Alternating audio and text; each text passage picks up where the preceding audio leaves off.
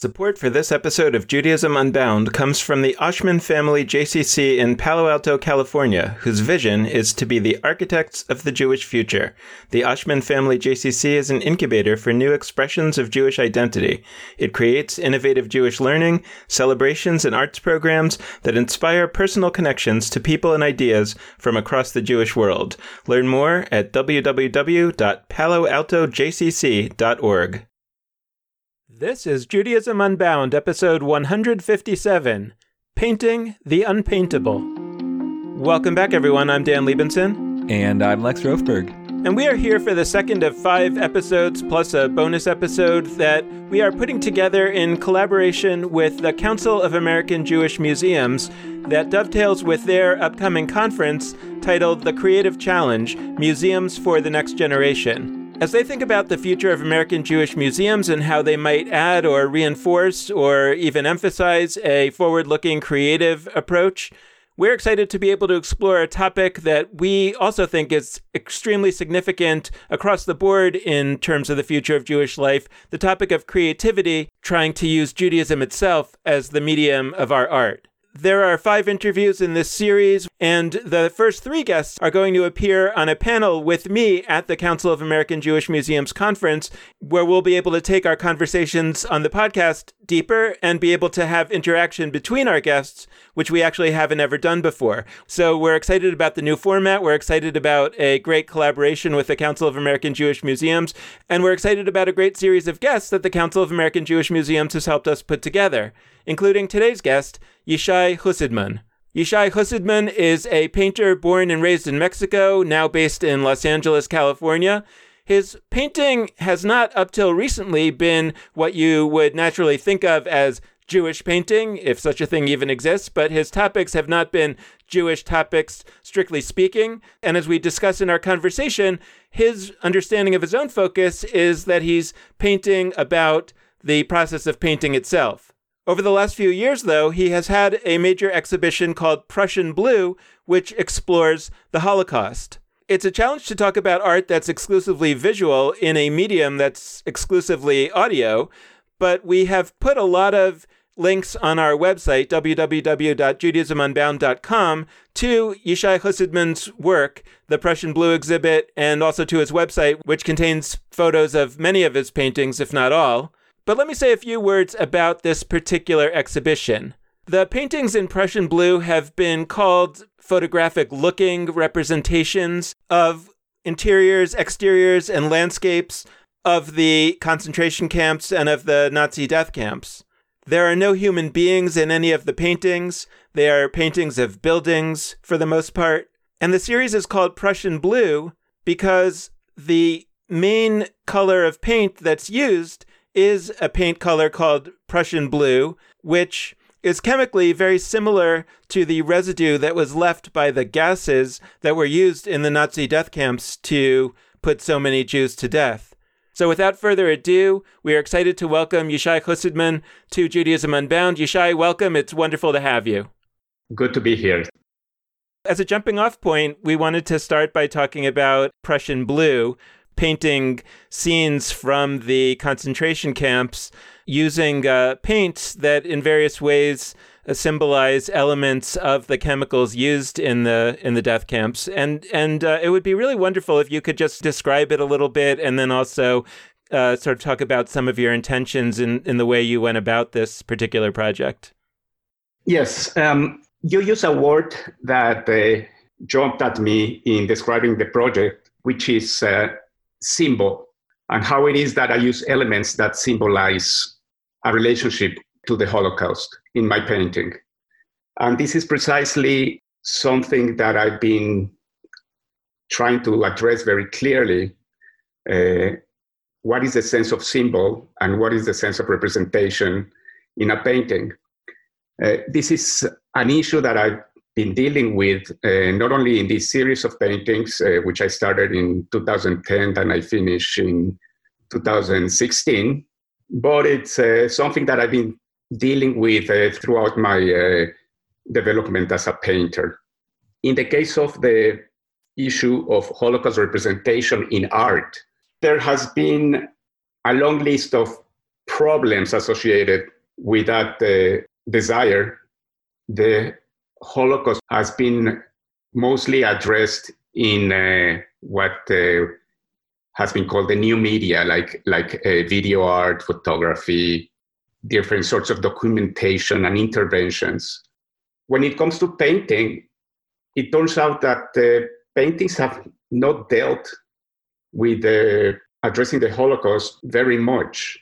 For some reason uh, that I didn't think of until I encountered an exhibition of a very successful and famous uh, contemporary painter whose name is uh, Luc Tuymans. And uh, it turned out that one of the very first uh, bodies of work which uh, triggered uh, Tuymans' career was a set of paintings that dealt with the Holocaust directly. I'm talking about paintings that were made in 1989, 1990. And Luc Tuymans' paintings were done uh, in a very quick way and kind of sketchy manner, as though the painter is either disinterested in engaging with the subject matter or simply giving up uh, from the start at engaging in some quote unquote profound way. The curators of that show at that time decided to explain the work on a, on, on a wall on the text for the public. And in a nutshell, the text said something like uh, the Holocaust cannot be represented, and therefore Luc Tuymans makes paintings that are ambiguous and uh, difficult to pin down as a sort of affirmation of the impossibility to represent the Holocaust. Now, this is an attitude that has become a sort of a standard practice in contemporary art. And it derives, I guess, from a uh, Theodor Adorno's dictum that uh, doing poetry after Auschwitz is barbaric. Uh, he recanted afterwards, but in any case, this sort of became kind of like a standard enlightened attitude about addressing the Holocaust in art. What artists have been expressing is how it is that the, art, the Holocaust cannot be represented and how art fails in its attempts of representation. Can you tell us a little bit more about specifically how the idea of of blending this blue pigment from the gas chambers and and your exhibition came together? I found a whole number of websites about the gas chambers, which are mostly uh, so-called revisionists, that is to say, Holocaust deniers. The arguments within the arguments, uh, so-called arguments put forward by the uh, Holocaust denying uh, websites, there was something that caught my attention. Uh, there was in the 1990s some kind of controversy about the lack of Prussian blue residues in the ruins of the gas chambers in Birkenau. The, the argument goes as follows it turns out that in some gas chambers, particularly in Majdanek, there are still, up until today, visible very intense stains of blue in the walls of the gas chambers. Now, back then, the, in, in, in Majdanek, uh, the gas chambers may have been used as disinfection uh, chambers for which Zyklon B actually was the material uh, used for disinfection.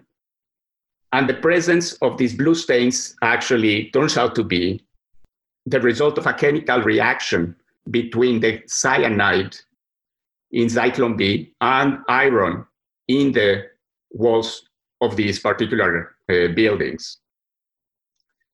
So we know that the the gassing chambers in Majdanek deploy these blue stains, and yet in the ruins of uh, Birkenau, there appear to be no blue stains.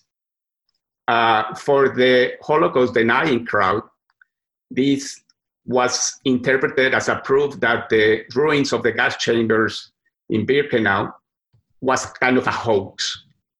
This argument eventually caused a response by scientists and investigators uh, who went back to the ruins in Birkenau and found that, yes, perhaps there were no longer uh, blue stains there, perhaps they were washed away with the rains.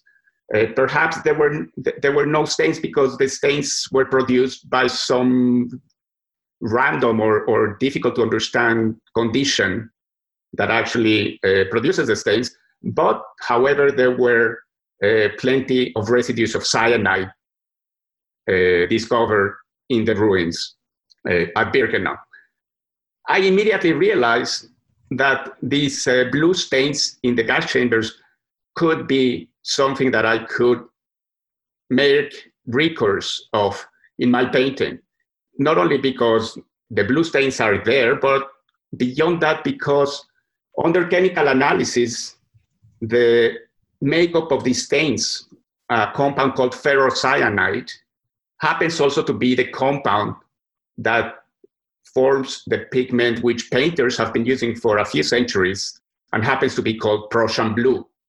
So this coincidence for me became absolutely uh, crystal clear, would allow me to generate a set of paintings that not only avoided the issues of symbol in the paintings, but actually generated a real tangible relation between the events that took place in the gas chambers in the Second World War and my paintings. I really am fascinated by the layers of issues that come up with with this idea that it's somehow impossible to capture the Holocaust in painting in art. And what fascinates me are a few things. One is that I, feel like when I was first introduced to art, like even as like an elementary school student in school, one of the first things that was taught to me basically was that there's all sorts of things we can't communicate in words so effectively. So we have art, we have visual art, we have uh forms of theater, we have all sorts of different modalities whose express purpose is exactly to communicate and express that which is really hard to communicate and express with just words. So I, I, it really resonated with me when I first learned when I was researching about your work for this episode this that you were pushing back on that whole idea that we can't we can't capture the Holocaust in art. And I just wanted to I just wanted to really look more at that because as we're thinking about the creative process and of art in general, I guess to me if visual art can't do something like this, if if visual art can't serve an essential role of tackling some of the most challenging, most painful subjects in our society, then I'm sort of faced with this question like then what what's it for? And also like does that mean we just actually can't engage much with the Holocaust at all. And for those of us who weren't alive when it was happening, we just can never have any semblance of a of a real relationship to that tragedy. Um, and the sense I get from your work is that the answer is to to really push back on that whole premise in the first place. So I'd love to hear from you, like, what is the role that art can play in to to use one of our past guests' words to to like f the ineffable to to make that which is hard to say apparent and expressed to the world. Yes, that's a good question. And the question is, what are we trying to get at when we address the Holocaust in art? it should be evident that we don't want to recreate the Holocaust. Second, it should also be clear that we don't want to uh, generate a prosthetic of the Holocaust. That is something that, quote unquote, feels like the Holocaust or like being in the Holocaust. That is not what art is for. Those of us who were not uh, alive when the Holocaust took place, and yet who are concerned about how this fact, how this historical fact is remembered in the future, should be concerned about how to do that, how to memorialize the Holocaust. Now, In the 1990s, especially with the establishment of the, the Holocaust Museum in Washington, uh, with numerous museums of tolerance around the country and, uh, and around the world, where the point of the uh, going through the experience of going to these museums is to generate empathy. On the one hand, it is not difficult at all to have empathy for the victims of the Holocaust. And on the other hand, it is very difficult really to feel oneself in their place. From what I remember in the in the I don't know if they still do that in Washington. When I visited uh, back in the day, one was issued a sort of a fake passport.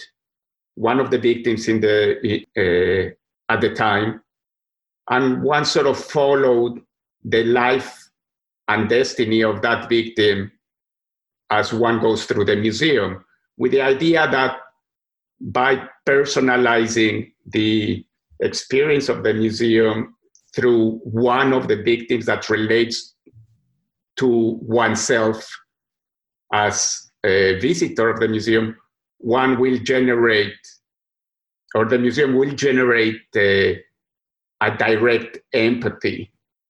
I find all of that a little bit manipulative. But perhaps, uh, not only perhaps, surely there is a, a point in doing that for the general public. Maybe the general public needs this sort of uh, uh, tricks. When it comes to painting, I don't think the issue is to generate these so called prosthetic experiences. The issue is different. For our generation, I believe one of the problems is, is how to maintain the fact of the Holocaust tangible And not only tangible in the way that a photograph makes the Holocaust tangible, a, per- a period photograph, say. Art can recover other senses of tangibility that the photograph fails to capture, on the one hand. And on the other hand, the artwork, by being mediated via the subjectivity of the artist, the subjectivity of the artist itself becomes part of the entanglements that complicate the experience of remembering the Holocaust, but in a way also amplifies without exaggeration. Now, movies, theater, literature, they have a purpose in generating narratives, either through fiction or through documents. But I think painting has certain potential that is not shared by other disciplines. And this is a challenge that I wanted to take on. And I want to come back around to that uh, topic, but I, but sort of in a in a uh, in a little bit of a roundabout way, which is to ask you about a concept that we've floated on our podcast over the years that we've called the chutzpah versus knowledge curve. You know, this idea that sometimes uh, somebody who's not an expert in something is actually uh, able to contribute something from outside of that particular field through an expertise that they have.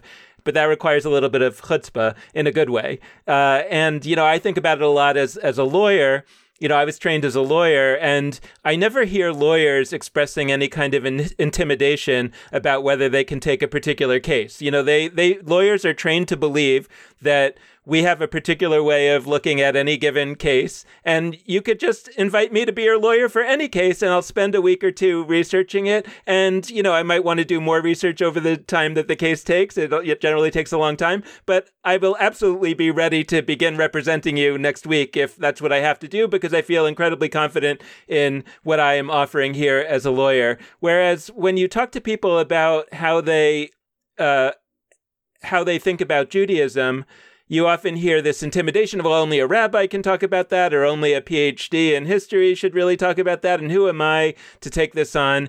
And we've been trying to kind of uh, get get folks to to be more like lawyers and less like, uh, I guess, regular Jews in that sense.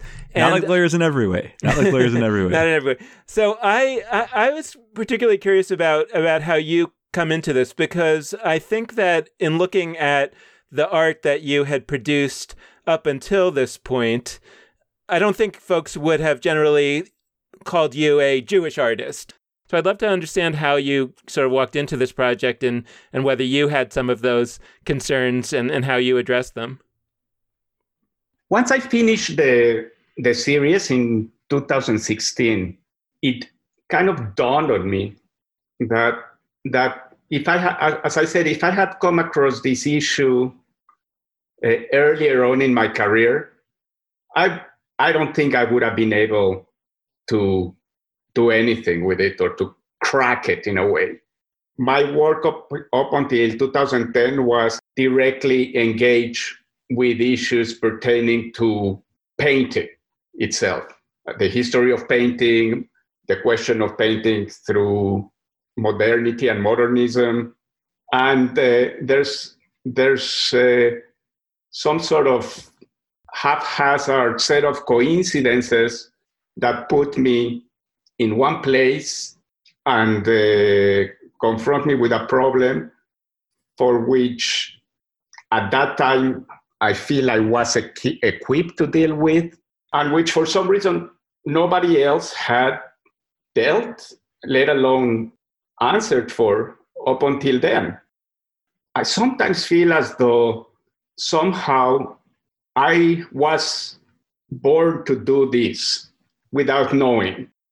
Um, and of course, yes, the fact that I'm Jewish emphasizes and amplifies this coincidence. However, as a Jew, I don't have the prerogative or privilege of dealing with this in the way I do. I think any painter would have been able to do this had he or she come across uh, the set of circumstances the way I did. It just happened to be me. After that, I, of course, once I finished that series, I had to think what I'm going to do next. And I'm working on a new series which actually doesn't address that issue at all. It goes back to issues uh, uh, almost ex- exclusively of the of painting and the history of painting. But perhaps something else will come up in time where my uh, heritage and my Jewishness become intermingled with my work as a painter. I think that in certain senses, the ways that people relate to the Holocaust and how it's impossible to talk about it and really be accurate. It's impossible to represent, etc. I think it actually resembles the way people relate to God. Like this whole, so the idea that God can't be contained in any sort of human words, in any sort of expression. And lo and behold, a variety of religious traditions, and there's prohibitions on representing God in painting or in sculpture, etc. And uh, it's funny because I'm flashing back to a conversation we had a very long time ago on this show with with Amichai Lau-Lavie, and he said, "I kid you not." Um, it's one of my favorite episodes of, of our pod, uh, of our podcast. He said, "If if he were there at the giving of the golden calf, at the, at the construction of the golden calf, when all of the Israelites built this idol, ultimately this this version of God that was not God, he would have contributed money and he would have gladly done so.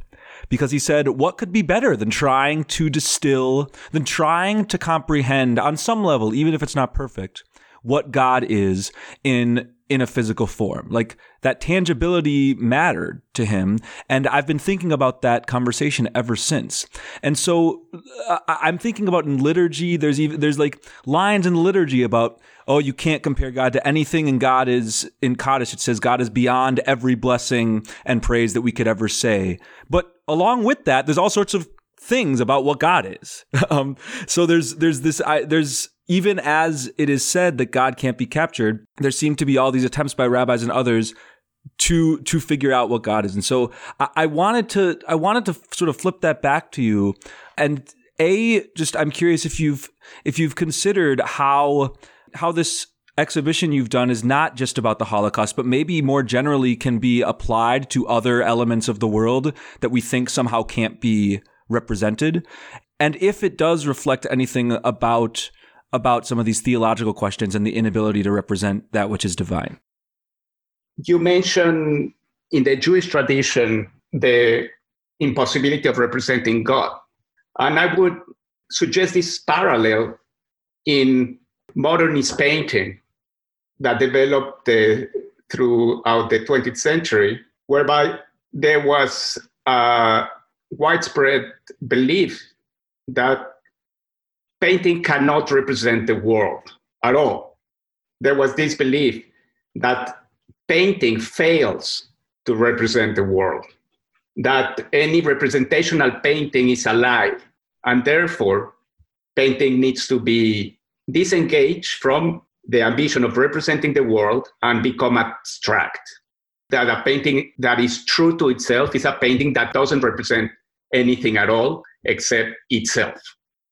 And that is something that, yes, I did want to, I had wanted to address that prohibition in my painting from the beginning, from when I started painting uh, uh, and showing my work, but also, especially here, as you say, in relationship to the Holocaust, because the Holocaust is something that is widely recognized as, as the limit, something that is stands at the threshold of what can be represented and what cannot be represented. Painting the Holocaust is, or addressing the Holocaust in painting, generates all these questions and issues uh, that you suggested that I, I've been also talking about. But in the way I'm doing it, not only generates these issues, but actually attempts to give an answer to define this is what we can do while avoiding things that we cannot do in relating to the Holocaust via painting.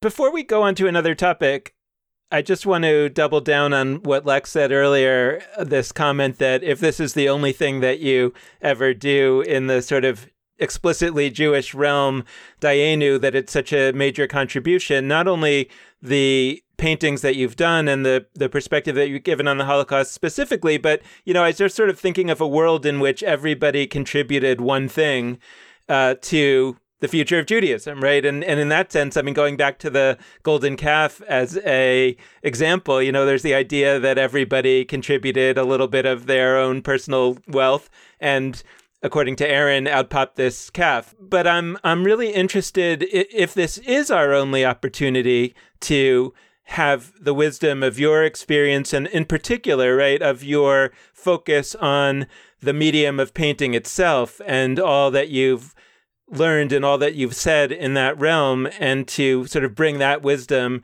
to other topics that might be important in Judaism that you've thought of, whether they are specific topics or, as we're exploring here, the larger topic of creativity and what the creative impulse has to contribute to something that I think a lot of people see very much in a conservationist sort of mindset. You know, a lot of people think of Judaism as something that was created long ago, that our task is to do our best to conserve. And I think that's part of what leads to people's fear of making a contribution because they're afraid more of messing it up than of the failure to contribute something that makes it work for us going into the future? Well, I would dispute uh, the notion of my wisdom here. I'm just trying to do my best with whatever uh, tools I have at hand. Sounds wise. And And uh, when you see the paintings, I think it'll be evident that these paintings were done with a lot of effort. Um, every painting that I make in this series took months to be made and it has many layers of work. Now, to go back to the original question, it was meant for me to contribute to the uh, to Jewish culture being uh, engaged with a history, with a past, but that past is not static because time keeps going forward. The Holocaust did not happen in biblical times, it happened 70 years ago. It happened to our grandparents. So the Holocaust is already not only part of a culture, it's a big, it's a huge part of our culture, even if it doesn't actually form integral part of the Jewish religious tradition. And especially in the diaspora, Jewishness is to a very large extent defined by one's relationship to this historical fact. So for the whatever I'm doing, if it's contributing in any way, it's something that uh, ambitions to become part of a culture that is going to be received in the future in a way that keeps generating an effective, and in the case of uh, art, an aesthetic response from viewers in the future, both Jewish and not. Being Jewish in the 21st century means uh, engaging with, uh, with our past, looking to our future, understanding our present. This is not something uh, static that needs or, or that defies any change or progress, but uh, it doesn't mean either that uh, we have to discard our past and, and look for ways of being Jewish, disengaged from the history that brought us up to this point. I mean, this is something that it's kind of obvious to to to anybody and to everybody. I don't know if I'm contributing much to the conversation here. Well, I don't uh, I don't know if that's that obvious, but um, regardless, sometimes sometimes ideas that are simple are often the best ones. But um, so one question that I'm always interested in with many of our guests, especially those who are artists or others creating work for for people to see or people to listen to or people to somehow experience, is like who are you doing it for? Um, because of course with art there's i think for many people the idea that artists really should be doing work for them themselves expressing their own ideas their own expressions um, and putting that out in the world and you know hopefully others will latch onto that because they feel similarly but do you have sort of particular kinds of folks in mind when you're creating your pieces or are you really just thinking about your own life or your own experiences or in this case, your own relationship to the past in your work. And sort of as a corollary, there's lots of folks who listen to this who are in one way or another involved with starting up various Jewish projects. And so, what would you say to folks who are doing that, um, who are looking to have their work speak to people? Because that's something that you've been able to do through the art that you've put out there. The artist is always in need of an audience. Uh, the idea of, of the artist who works only and exclusively for him or herself, it's a bit of a cliche. It exists, and there's lots of, uh, or a good number of very interesting artists who fit this mold. Uh, but when we're talking about people who participate in in the in the art world at large, uh, artists need an audience. If the audience doesn't respond, there may be a problem with the audience, or may, there may be a problem with the artist.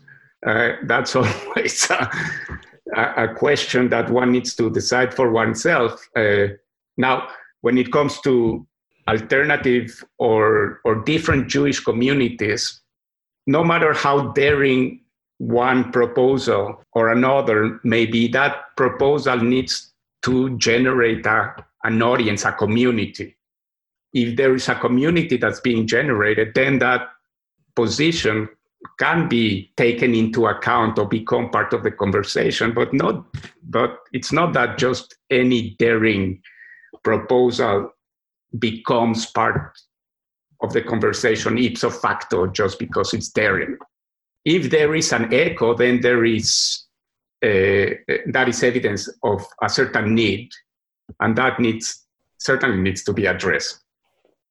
Before we go, um, we're arcing towards the close of the episode. I I so deeply appreciate all of the threads you've brought up about the Holocaust, about creativity more generally, about how it relates to Judaism. Um, but I'd love to just back out a second and and get some of some of you. Um, and so, what I'd ask is basically, um, what brought you into a just sort of being an artist generally, um, but also what is it that led you, in addition to becoming an artist, to become someone who specifically was was thinking about some of these meta issues about what painting does, what painting is, and in in this case, particularly how painting can have an impact on what we say and think about the Holocaust.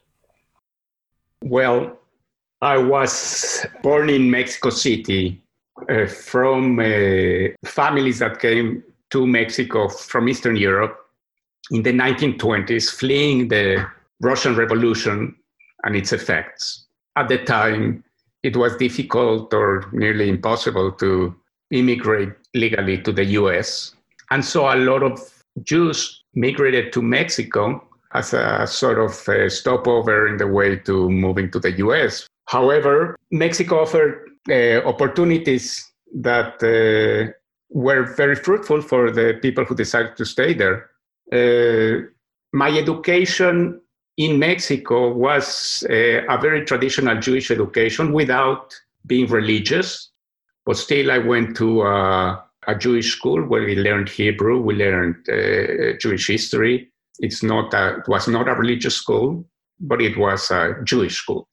Now, how I became an artist, uh, I was taking art classes as a child, and it just happened that the the art teacher thought that I had particular talent in in drawing and painting, and this teacher took me to her own teacher, who happened to be a relatively important, uh, serious Mexican painter, and he saw what I do and decided to invite me to work with him in his studio. So from when I was 10 years old, I was already working with a, a recognized painter, uh, learning the the basics of drawing and oil painting. And I did stay in in his studio in the afternoon, some couple of days a week, learning the basics of painting for a few years.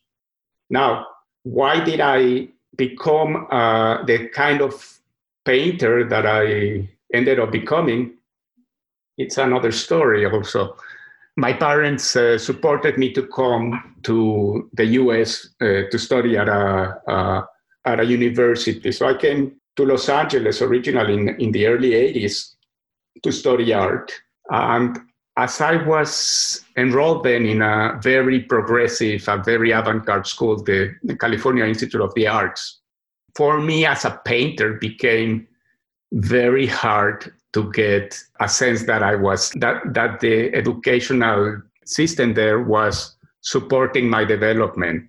The arguments being advanced in the school were basically that painting is irrelevant, that painting is dead. Uh, real artists have to do other things that engage more with the contemporary context in which we live. I graduated from CalArts and went uh, to New York and decided to enroll in an actually very traditional painting school. It was kind of like the complete opposite of what I had learned at CalArts, and yet uh, everything that was being taught at uh, the New York, stu- uh, New, York, New York Studio School, in spite of being very serious, it was thought to be passe I ended up doing two years of uh, philosophy at NYU, uh, where actually was able to study material that is never in art schools in any way, uh, pertaining to aesthetics, pertaining to perception, so on and so forth. And that allowed me to construct for myself a different out- outlook as to how paintings function. At the time in the 1980s, the, the standard response from painters was to let's just do whatever is the complete opposite to modernist art or modernist painting. That is, instead of being abstract, we're going to be figurative. Instead of being uh, very cerebral, we're going to be emotional. Uh, my attitude towards art has been somewhat intellectual. At the same time, I've been trying to emphasize the handmade quality of painting and what that involves and implicates as a way of expression, as a way of generating meaning. Um, that is somewhat parallel to the standard discourse one encounters generally uh, in the practice of contemporary artists. Well, thank you so much for joining us for this conversation. It's been a great one, and uh, we're really going to be wrestling with and thinking about a lot of the themes you brought up. So, thank you. Thank you for the invitation.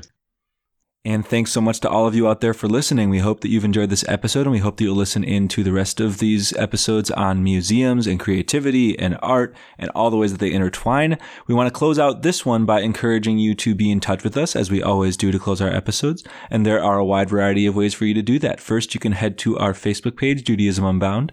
Second, you can go to our Twitter feed at, at Judaism Unbound.